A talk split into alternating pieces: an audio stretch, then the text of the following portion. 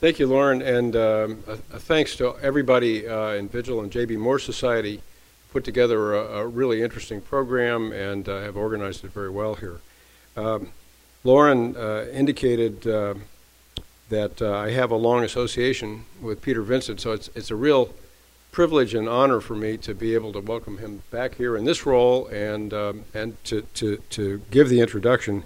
Uh, as she indicated, he's a former student, he's a former colleague and co-worker and sometimes co-conspirator on various government uh, projects and, and uh, uh, plans, um, and, and a good friend. And uh, it's just really nice to have you uh, back in Charlottesville here. Um, let me give you a little bit of, of his background. Uh, he graduated from Berkeley, um, was bound for law school perhaps, but he didn't come here directly. He went for several years in the Peace Corps in Guatemala, where he also uh, learned or at least or perfected or gained great fluency in, in Spanish, which has proved uh, valuable in the rest of his um, career. He came here to UVA in the class of 1995. Uh, among other things here, he served as editor-in-chief of Vigil, so another strong connection with this particular program right now.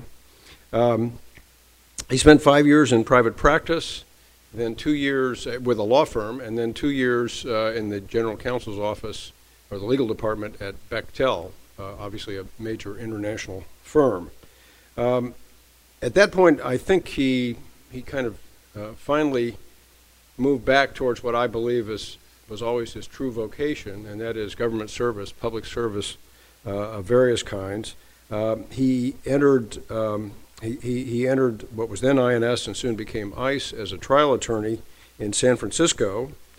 Uh, and his skills and talents there um, quickly got him appointed to what was called the National Security Litigation Team to work on that subset of immigration issues that are often very sensitive and quite complex. And in the course of working on that, I believe he came to the attention of Main Justice, as we called it in INS days, um, and uh, um, was uh, therefore appointed in 2006 as the judicial attache in our U.S. Embassy in Bogota, Colombia, uh, a country with both uh, terrorism and, and, insurgency and um, organized crime uh, problems. Um, he he worked there. He was essentially in that role. He was the representative of the Department of Justice on the diplomatic team in the embassy there. Um, he worked on uh, judicial cooperation, on intelligence sharing, on various counter, counterterrorism efforts, terrorist financing, drug trafficking issues. Uh, especially, he spent a lot of time working on uh, extradition of various high profile leaders in terrorist uh, organizations uh, from Colombia or in uh, criminal organizations there. Um, that was not work for the faint hearted as you might imagine, uh, he became quite unpopular with some very powerful and violent people uh, during that time. But um, I, have heard stories that Peter was undaunted. He continued to do his his regular running schedule. He's also a marathoner um, with bodyguards often, but uh, he, he kept uh, kept up um, that that schedule. Uh, the next the next stage in his career, um, I had some role in, in helping to secure um, early in the Obama administration, uh, in, in, early 2009, we were looking for a new principal legal advisor at uh, Immigration and Customs Enforcement, ICE. Uh, that's essentially general counsel. Most other agencies call it a general counsel uh, position, the number one lawyer there. Um, the, um, I, I, consulted with uh, the incoming director of ICE, who happened to be a man named John Morton, um, a good friend of both of ours, uh, a member of the class of 94 here, uh, who had also taken my immigration class. Uh, and uh, we thought about it for a while and we realized, oh, you know, maybe Peter Vincent could be persuaded uh, to come here. And so we, we both worked on that and he basically co-reported to John Morton and to me um, during, for at least for as long as, as I was there in, um, and John was there in, in, the, uh, in the Department of Homeland Security. Um, Peter's a very skilled manager. He's also a very thoughtful lawyer and legal strategist. His contributions were enormous during that time. Uh, but uh, as has often been the case, I think, for Peter, just one tough job at a time is not enough. he was also interested in following out on some more of his international instincts, and uh, he served for a considerable period of time there also as the um, director, let me see if I've got this right, uh, the director of the Office of International Affairs, overseeing um, a lot of the international operations of ICE, including uh, essentially their diplomatic representation in 75 different offices, their attaches in 75 different offices around the world. So Peter carried those, those major roles. Uh, since 2015, uh, when he left the government, he has uh, been serving as general counsel of Thomson Reuters Special Services LLC. But once again, one job wasn't enough. Uh, so he also has a role as Assistant Director General of BorderPol, which is a consulting organization working on facilitating uh, international travel and making sure that it's safe and, and does not pose uh, security risks. Uh, he's now also quite a sought after voice uh, on television and in op eds to comment on a variety of matters that are occurring now. In fact, uh, just today or, or, or last night, uh, he had uh, an appearance um, explaining and t- talking a lot about the, uh, the, the, latest incidents in Britain. Um, so, um, we have here um, to speak to us today someone with a very broad range of experience that ranges from the Peace Corps uh, to Colombian extraditions to ICE's top lawyer um, to various roles in the private sector. I think no one is better equipped than Peter Vincent to deal with a complex topic like the one that he has assigned to himself today, one that spans both humanitarian traditions and um, security complexities and imperatives. So he's going to speak to us uh, on the topic of weathering the perfect storm, accommodating refugees while guarding against nefarious actors and terrorism. Please join me in welcoming Peter Vincent back to the law school.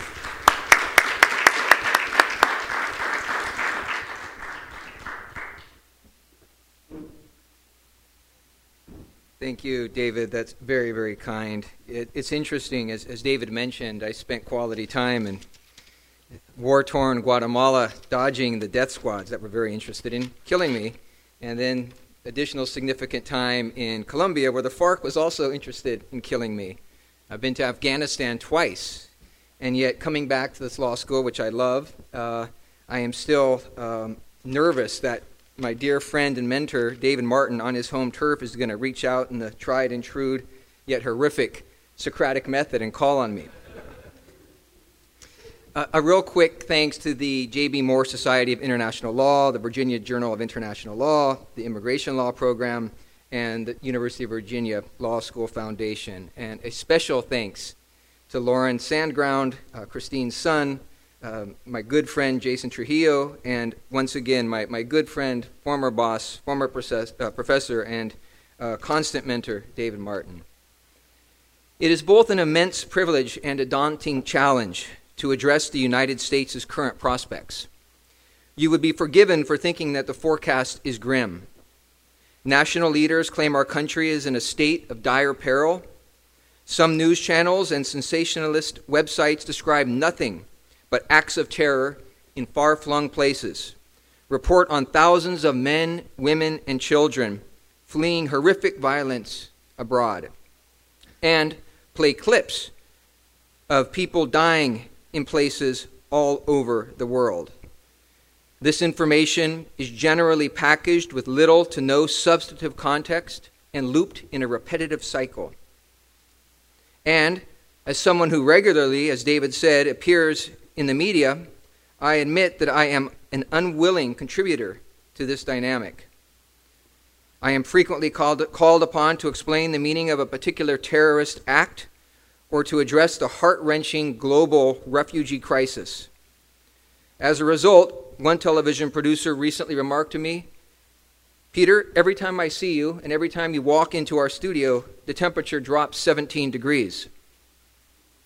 What has emerged is an indistinct yet altogether frightening picture a desperate, dystopian world collapsing outside our shores. It is unsurprising then that Americans are increasingly disinterested in foreign intervention. A May 2016 Pew Research Center survey indicated 57% of Americans want other countries to deal, to deal with their own problems as best they can, and 41% believe that the United States is too involved in world problems. Just under half of the U.S. public supports halting all immigration from areas where terrorist organizations are active, even if it means that refugees fleeing war and terrorism are denied entry and safe haven here. We stand at a crossroads. Do we continue as a force for democracy, global trade, and cultural heterogeneity, or do we seek to advance our own fortune at the rest of the world's expense? The choice appears stark, but make no mistake, the United States cannot withdraw from its relationships and commitments abroad without causing incalculable harm to itself and to its international allies and partners. For the first time in the post war era, we are considering whether that damage is an acceptable price for the security of our nation. I maintain it is not. Turning away from international responsibilities would severely tarnish the United States' global reputation as well as its security. We should reject those who tell us we cannot both support and protect our fellow U.S. citizens while at the same time providing assistance and comfort to those in need around the world.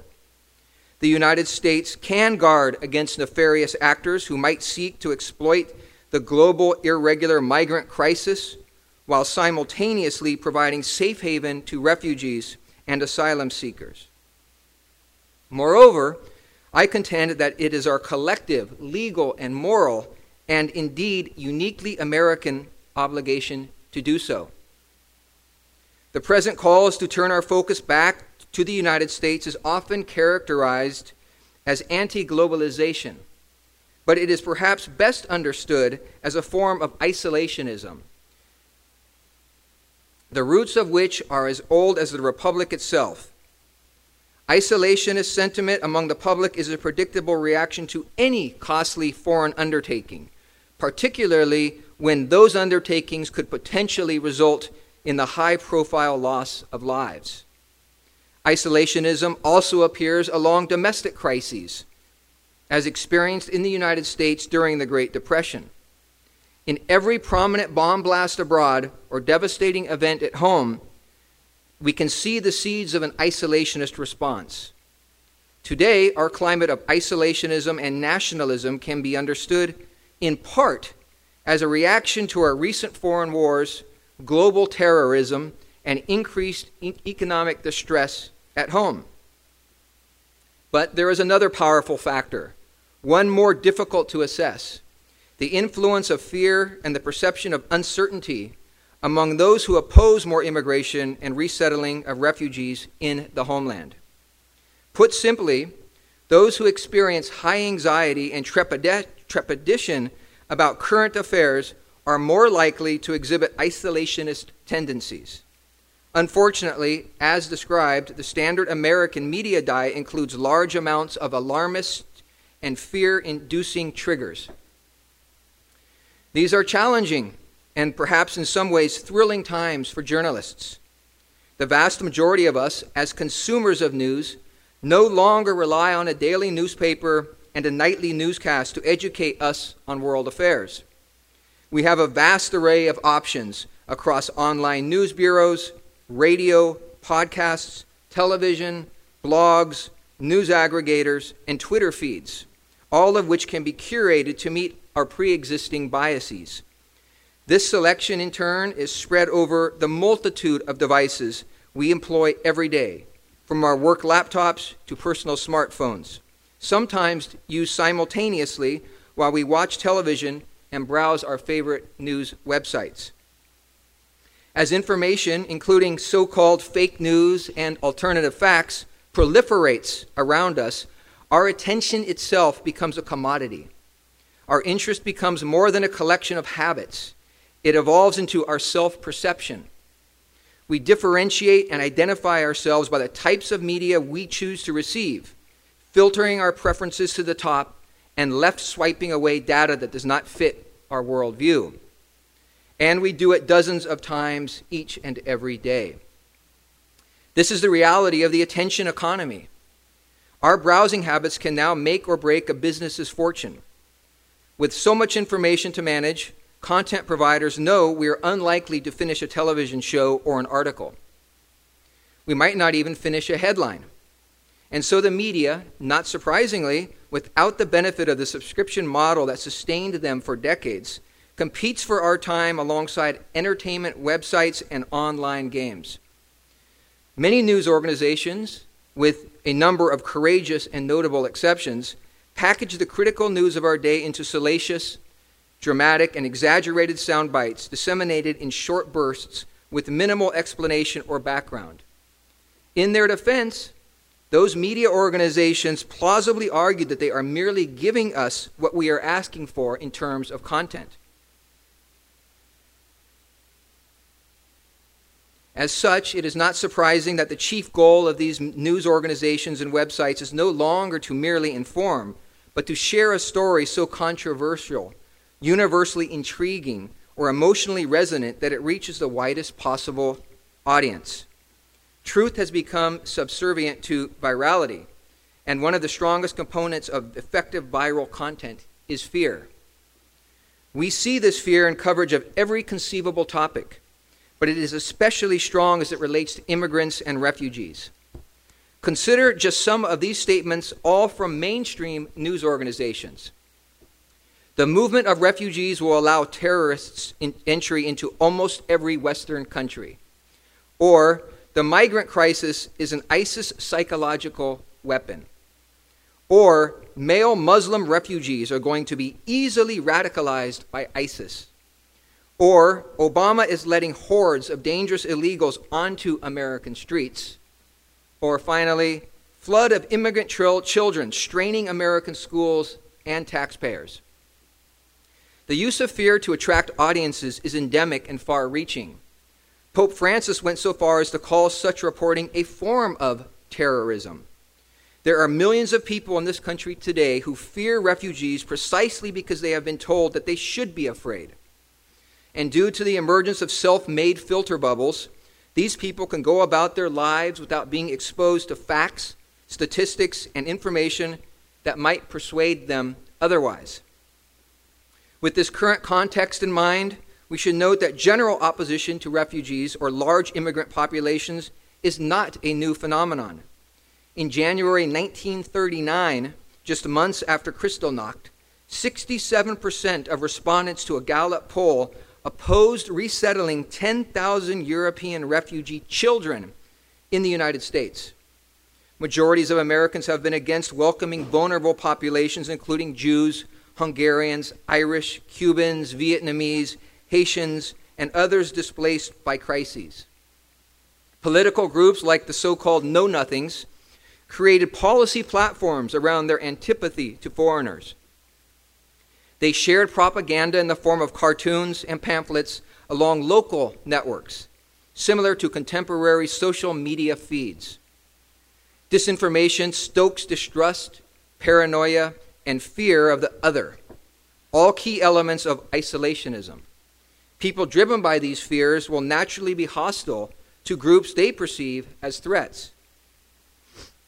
Beyond the general public, academics and policymakers seeking a precedent for U.S. isolationism can point as far back as George Washington's administration, which avoided involvement in European affairs. In his farewell address, Washington implored the American people to avoid permanent alliances and to minimize our political ties to other countries, noting the young nation's detached and distant situation made such independence possible. Contemporary pro isolationism thinkers have tried to preserve that notion of independence while defining the term more broadly. Dr. Eric Nordlinger described isolationism's strategic vision as one of quiet strength and national autonomy. At its core, isolationism ensures a lasting appeal by a reduction as seemingly seductive as it is obvious. Our focus should be on our own country, our own borders, and our own people, they argue. Yet, That simple idea contains a number of crucial fallacies and significant questions. A robust foreign policy and security apparatus does not preclude adequate attention to domestic concerns. We necessarily have overseas commercial interests, many of which require protection from those who would do us harm. On the subject of foreign adversaries, the core goal of our intelligence community is to gather critical information that assists our policymakers and protects our country. How do they manage the complex diplomatic and logistical requirements of their mission if our goal is to avoid foreign activities and engagements? And what of academic institutions, which since their founding have enriched civilizations as intellectual sanctuaries, attracting powerful minds from all around the world? How do new ideas flourish in an environment that minimizes the value of foreign contributions? Some of the United States' most successful industries depend heavily upon foreign workers and immigrant families. For instance, more than 15% of Facebook employees were on H 1B visas in 2016. And 83% of the finalists of the Intel Science Channel's talent search are immigrants. Our companies, our academical villages, our marketplaces of ideas depend on healthy relationships with the international community. Isolationism supposes a reality in which strong and stable nations grow and thrive mostly independent of their neighbors. However, isolationist states rarely reap the rewards of global economic prosperity. Isolationism is not only a simplistic philosophy, it is also an inherently negative one. Bill Keller offered a sobering assessment of U.S. isolationism in 2013 when he wrote Isolationism is not just aversion to war, which is an altogether healthy instinct. It is a broader reluctance to engage, to assert responsibility, to commit. Isolationism tends to be pessimistic. We, we will get it wrong, or we will make it worse. And amoral. It is none of our business unless it threatens us directly. And inward looking. Foreign aid is a waste of money better spent at home. This sounds markedly different from Washington's call, despite his aversion to permanent alliances, to cultivate peace and harmony with all, with the assistance of religion and morality. Yet isolationism requires profound moral choices with daunting implications. When we prioritize our country and our people before long, we descend into a debate about who or what counts as ours, which in turn can foster bigotry, xenophobia, and racial nationalism, like the America First Committee, which was supported by luminaries of the day, including Charles Lindbergh, among others, in the mid 20th century. To be isolationist is to accept that the United States is unable or unlikely to contribute positively to global emergencies or worse, to suggest that such positive contributions are unimportant to America's interests. But such theoretical questions detract from the central point. Blessings of geography aside, there is no detached and distant situation of U.S. diplomacy. One could reasonably argue that there never has been. There can be no detachment from the countless agreements and special relationships that have helped the United States develop into a world power. In today's geopolitical landscape, these connections are more important than ever. The first line of defense for the United States' security should be overseas and not at our doorstep. Diplomacy has traditionally served this role along with intelligence gathering. And certainly there can be no distance when so many critical U.S. assets such as intellectual property and classified national security information, exist in non physical space accessible by anyone with sufficiently powerful tools. This is another critical failure of isolationism. It fails to take into account the state and dimension of our borders. We are told that our nation's physical borders are not secured. Politicians appealing to nativist tendencies describe our borders as fragile or non existent as mere formalities that fail to keep out a deluge of drugs, terrorists, and criminals. Refugees fleeing war torn regions are depicted as a great Trojan horse concealing terrorist masterminds and operatives. The solution, we are told, is stronger borders. We must build a wall, a wall tall and secure enough to protect us and keep out the legions of them. Such rhetoric, in addition to being incendiary and troubling, fundamentally misunderstands how borders work. As my previous boss and Virginia law alumna, former Secretary of Homeland Security Janet Napolitano remarked, You show me a 50 foot wall, and I'll show you a 51 foot ladder at the border. The creation of borders is a philosophical exercise as much as it is a legal one. It is axiomatic that it is up to each and every nation to determine what its borders should mean and how they should operate. Most countries collaborate on security along their shared borders because stability and controlled migration is mutually beneficial. On the freer extreme, Europe's Schengen area was designed to have no permanent internal border control systems. The current border controls developed to address the unprecedented irregular migrant and refugee crisis are intended to be short term measures only. Even in countries with more restrictions, borders are rarely solid lines where one way of life ends and another begins. Cultures blend and trade thrives around our border crossings, as anyone who has traveled to our southwest border can confirm. Throughout history, some countries have tried to wall off the outside world, but there are precious few success stories. From Hadrian's Wall to the Maginot Line, physical fortifications have never been effective means of border defense or of controlling long term migration. Walls are at best temporary solutions to larger problems. No serious discussion about managing contemporary migration can end with walls. A wall does not ease suffering, and it does not remove the urge to migrate. In fact, walls can also worsen existing problems by driving the most desperate to riskier paths. We have already seen this in the United States along our border with Mexico. After border security was enhanced at major crossing points, irregular border crossing deaths nearly doubled over five years, with more than 30% of deaths attributable to heart heat exposure. Even a wall that stretched from coast to coast, a situation border experts find unrealistic and improbable, if not impossible, would simply drive would be irregular migrants to sea routes. It is futile to establish or augment borders strictly to repel our neighbors. Doing so only engenders hostility between bordering nations, which in turn diminishes the very security we seek to create. Moreover, walls alone do not make the end goal less desirable. The illegal drug trade in the United States remains too tempting to ignore.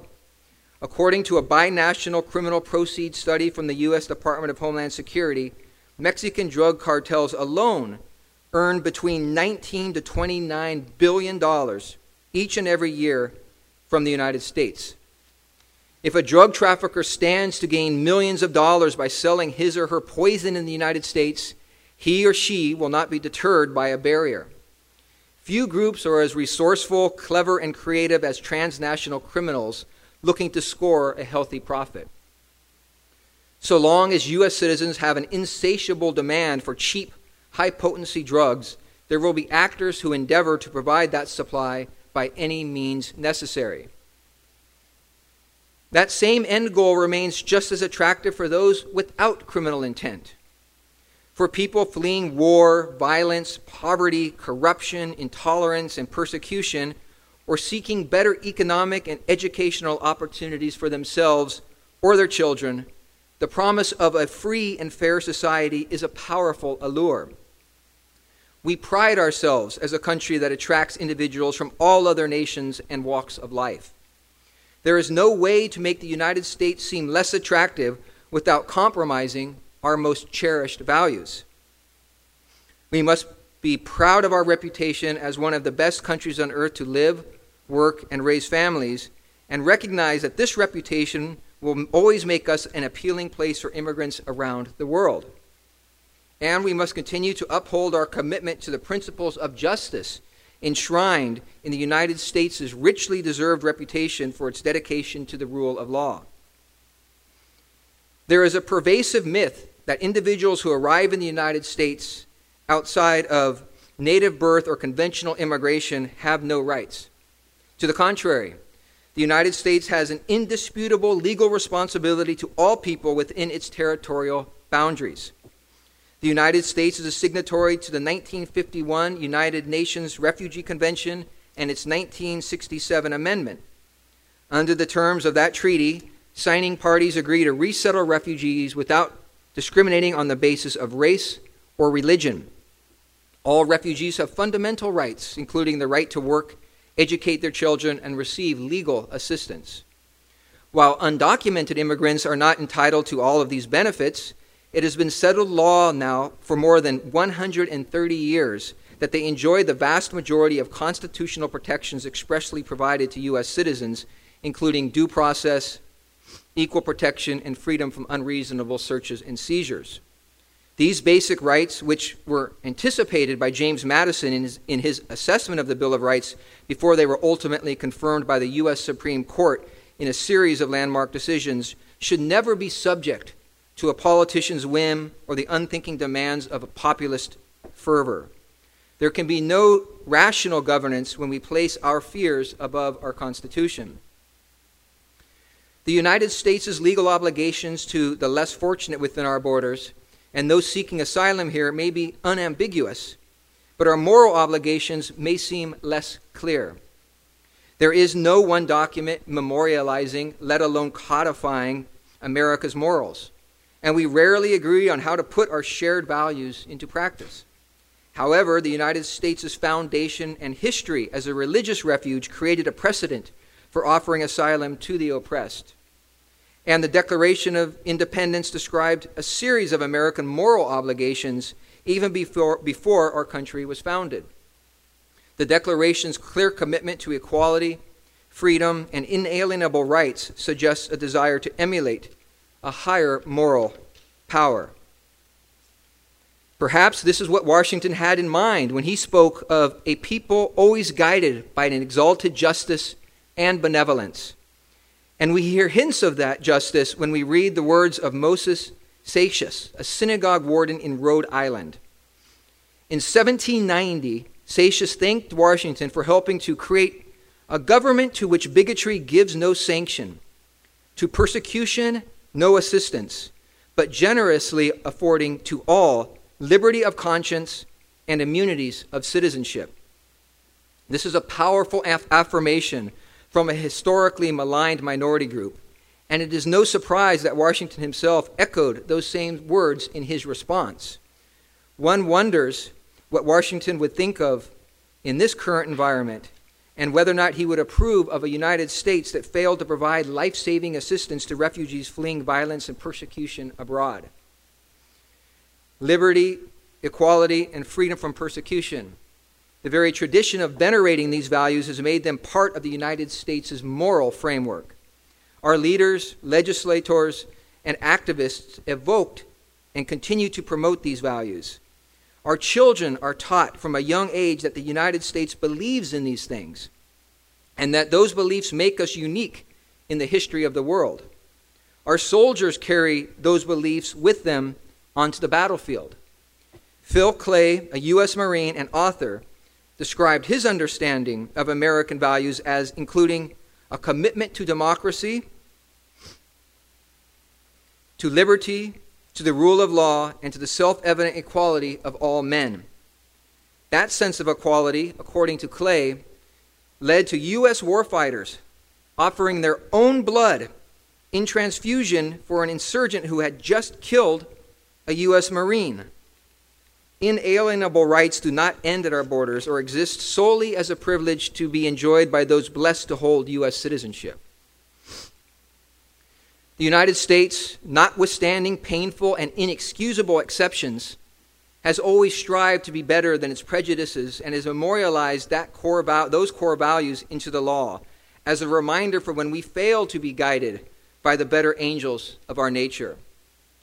Moral courage lies not only in our best moments, but our ability to acknowledge our worst ones. It is worth reflecting on instances when we did fail and how we as a nation responded. History reminds us that human motives and political forces remain largely the same no matter the era. For a possible parallel to our present situation, we should turn to 1942 when our great country witnessed a glimpse of the danger of a body politic ignited by fear. Following the attack on Pearl Harbor, Executive Order 9066 directed the detention of blameless Japanese Americans in internment camps throughout the western United States. More than 100,000 people, a majority of whom were citizens of the United States, were deprived of due process and forced from their homes as punishment for being potential enemies of the state. The detentions lasted just over four years, but it was more than four decades before the federal government offered a formal response. In 1983, the Congressional Commission on Wartime Relocation and Internment of Civilians produced its final report. The Commission concluded that the ex- executive order was not driven by analysis of military conditions, but was instead a byproduct of race prejudice, war, hyster- war hysteria, and a failure of political leadership. Presidents Reagan, H.W. Bush, and Clinton all offered apologies on behalf of the U.S. government, as did Congress itself with the passage of the Civil Liberties Act of 1988. Among other actions, the legislation called for a public education fund to finance efforts to inform the public about the internment so as to prevent the recurrence of any similar event. The former internment camps are now federally protected historic sites operated by the National Park Service as reminders of an extraordinary national shame to be thoroughly understood, somberly recalled, and never repeated. The camps are a stark example of how the United States once failed in its moral obligation to combat all forms of bigotry and persecution but willingness to highlight our country's wrongdoing was the first step towards reclaiming our national honor. For generations born after the war, the camps may seem like relics. Even as politicians today stoke ethnic and religious fears, we ignore the camps and their reminder of the power of xenophobia and ignorance. Why do we ignore the toxic potential of those terrible forces, even when we see them commingling the same way today? Is it because we believe any analogies to the events of World War II are unhelpful hyperbole, a type of Godwin's law by extension? Or is it because executive branch surrogates cited the camps not as a failure of American and constitutional values, but as a precedent for travel bans? Consider those words from Congress race prejudice, war hysteria, a failure of political leadership. Consider also the official accounting of the consequences, the tremendous human cost, and the loss of liberty. Today, we run the risk of falling prey to a comparable confluence of dangerous effects. What will the consequences be this time?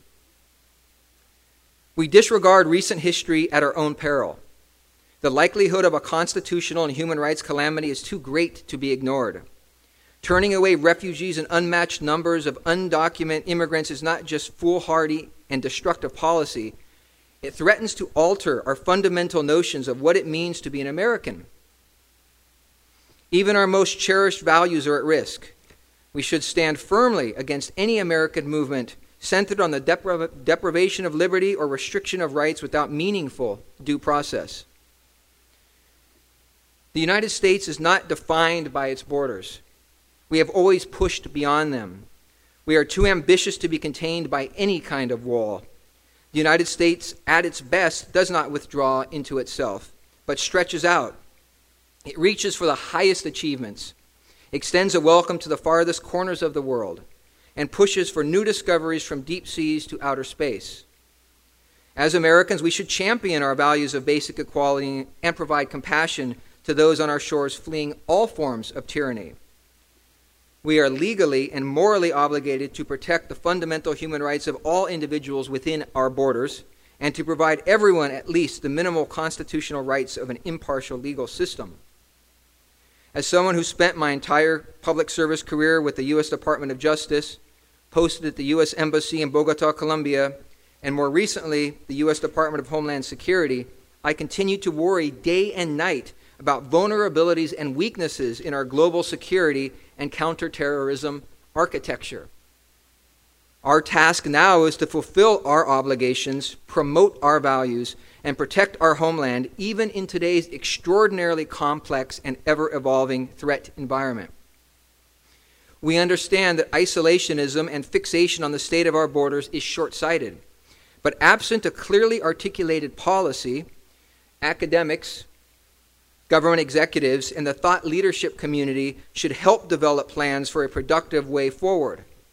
These same groups should also encourage widespread civil participation in the process because citizens from all walks of life deserve a say in our nation's progress. Valuable ideas, of course, are not limited to intellectuals, academics, and thought leaders. But at the highest levels, we must advocate for policies based on sound reasoning and subject matter expertise. We have to rethinking we have to rethink the prevailing wisdom about how best to safeguard the homeland, and U.S. assets. The safety of our borders is not determined by U.S. citizens and residents alone. We need thoughtful, honest dialogue with our regional neighbors and partners about how to control migration patterns and understand the factors that lead to unusual spikes. From a defensive perspective, the challenge is not to build ultimately unsustainable border walls, but to invest in improved border security and develop innovative solutions for ensuring our safety. We should support enhanced biometric processing measures as well as simplified pathways to citizenship. And we have to move past the conception of homeland security as pertaining strictly to our physical territory.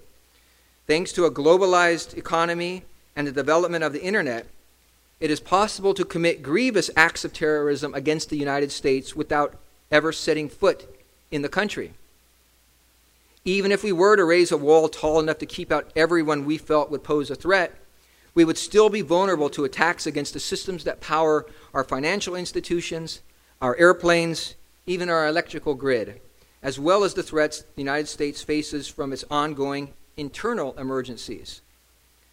Not all of the United States' most pressing threats come from the outside.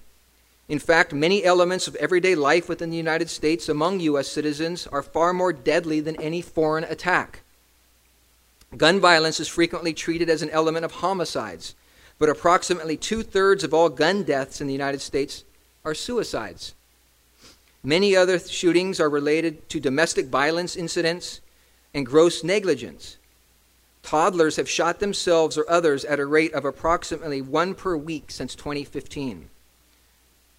Over 50,000 of our fellow citizens died of drug overdoses in 2016, the highest number ever recorded.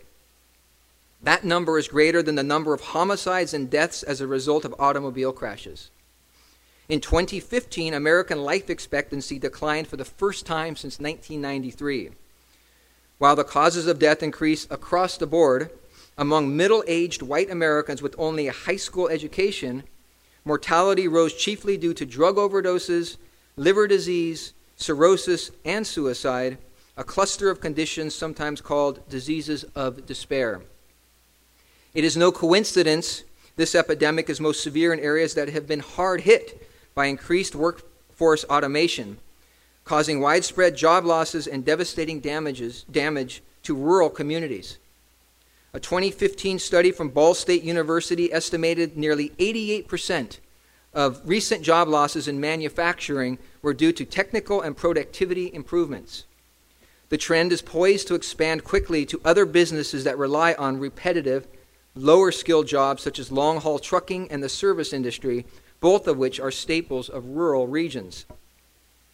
The United States could be hollowed out from the center as more populations are left to language without stable employment. Where economic mobility declines and opportunities are lost, misery flourishes. The suffering in these areas cannot be overstated, and the, these populations need help. Millions of Americans are already at risk of falling victim to internal tragedies. Their ills will not be eased by building walls or digging moats or deporting migrants. We should put effort into uplifting these disadvantaged fellow citizens and residents as a homeland security priority because the combination of economic anguish and personal hopelessness is a chief influence not only for suicide, but violent extremism. We often focus on international terrorism, but we should never forget that domestic terrorism remains an especially serious threat. Witness the horrific Oklahoma City bombing of 1995 and the terror caused by Ted Kaczynski, also known as the Unabomber from 1978 to 1995. As such, all of us should be alarmed by the recent decision to target U.S. government counter extremism programs only towards Islamic extremism. What of violent extremist and separatist movements causing death, destruction, and despair across the globe that do not involve jihadist perpetrators, including organizations that are actively engaged in acts of terrorism in Colombia, Peru, Sri Lanka, and Burma, to name but a few. In addition, from 2006 to 2015, white supremacists committed approximately 70% of all killings linked to domestic terrorism in the United States.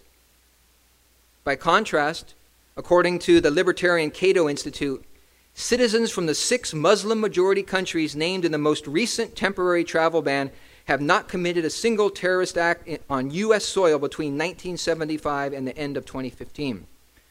Moreover, the travel ban, whether or not ultimately allowed by the federal courts to take effect, is dangerously counterproductive in that it serves as a powerful recruiting tool by the self proclaimed Islamic State, the various factions of Al Qaeda, including Al Qaeda in the Arabian Peninsula and Al Qaeda in the Islamic Maghreb, and Al Qaeda's Somali affiliate Al Shabaab, by fueling their argument that the West in general and the United States in particular are hostile towards Muslims.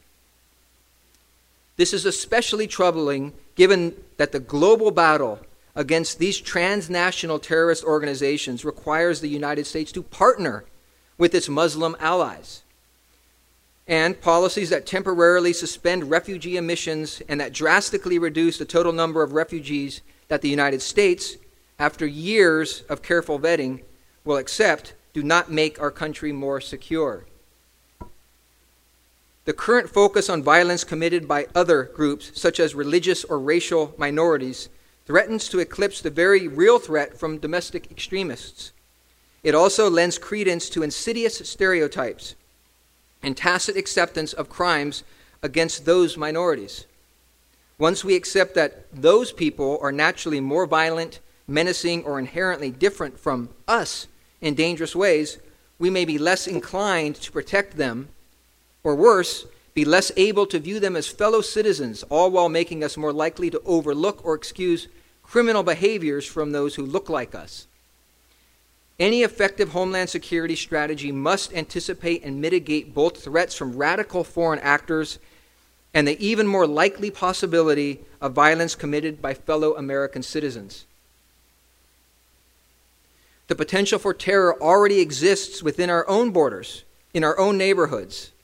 We should employ counter extremist programs that incorporate a solid understanding of the radicalization cycle, including studying group dynamics and social bonds. And we must focus on provocations to radicalization from instigators across social, economic, political, and religious spectrums. We should avoid condemning entire groups. Such rhetoric makes radicalization more likely, not less. One of the most powerful things we can do for our own defense is to live like neighbors instead of adversaries. This is not about government driven initiatives, but human ones. It means making a serious effort to improve the integration of marginalized populations into their surrounding environments. Instead of offering inflammatory words, we can work to build trust between new residents and their communities. We should push back against rhetoric that implies our neighbors are not wanted, or that those who come to the United States to escape unfathomable suffering are somehow undeserving of America's full promise. We can also empower local groups to reach out to disaffected, lonely, or isolated individuals who might feel left behind and prone to radical action. On the state and federal level, we can identify the areas with the greatest need and allocate appropriate resources to improve overall well being. We should try to secure reliable funding sources independent of the government, but we must not hesitate to argue for assistance from taxpayer funded agencies when necessary because the health and safety of our communities is certainly a homeland security concern. Outside the United States, we can reiterate the need for strong relationships and seek cooperative solutions with our allies and, and in some situations, even our adversaries, to combat violent extremism. We can point to centuries of foreign policy experience that demonstrates the importance of fruitful international partnerships. Wherever feasible, we should try to work with other nations who sh- share our strategic objectives.